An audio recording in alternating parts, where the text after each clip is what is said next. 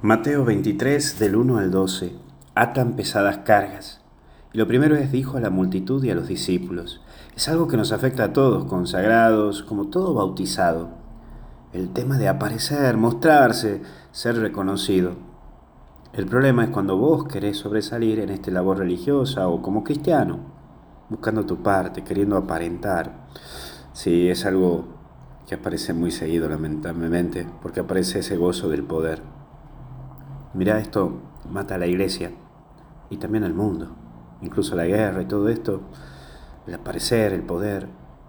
En la iglesia, ¿cuánta gente se ha ido por querer tener poder? Un, amigo una vez me mencionó una frase que, que me llamó mucho la atención. A la persona vos dale poder y ahí la vas a conocer verdaderamente. Me quedé pensando, pero hay veces que sí.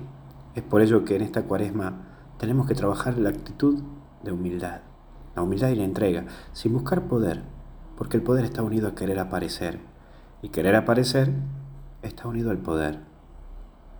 Pero aparece esto, no sean cómo.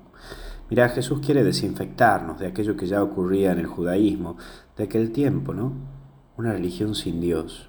Sí, estaban religiosamente metidos en cosas, pero sin la presencia de Dios porque ya no se hacían las cosas pensando en lo divino o en dar gloria a Dios, se hacían para mostrarse como puritanos. Ante todo, mostrarse como puritanos ante otros como religiosos superstar. Y lamentablemente hoy ya está instalado este virus en nuestra religión. Por eso es bueno hoy recordar que todo lo que hacemos es para mayor gloria de Dios. Y por último, humildad. La clave de todo es el servicio. ¿Cuán grande es el precio de esta palabra? Servicio porque es sirviendo desinteresadamente donde se logra vencer este virus del poder y del aparentar. Es tu actitud cotidiana la que ayuda a vencer esto.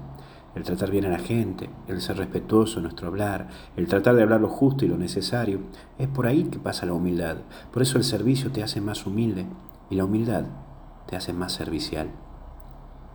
Que Dios te bendiga, te acompañe y te proteja en el nombre del Padre, del Hijo y del Espíritu Santo. Y con Jesús hasta el cielo no paramos. Que Dios te bendiga. Cuídate. Que tengas un buen día. Chao, chao.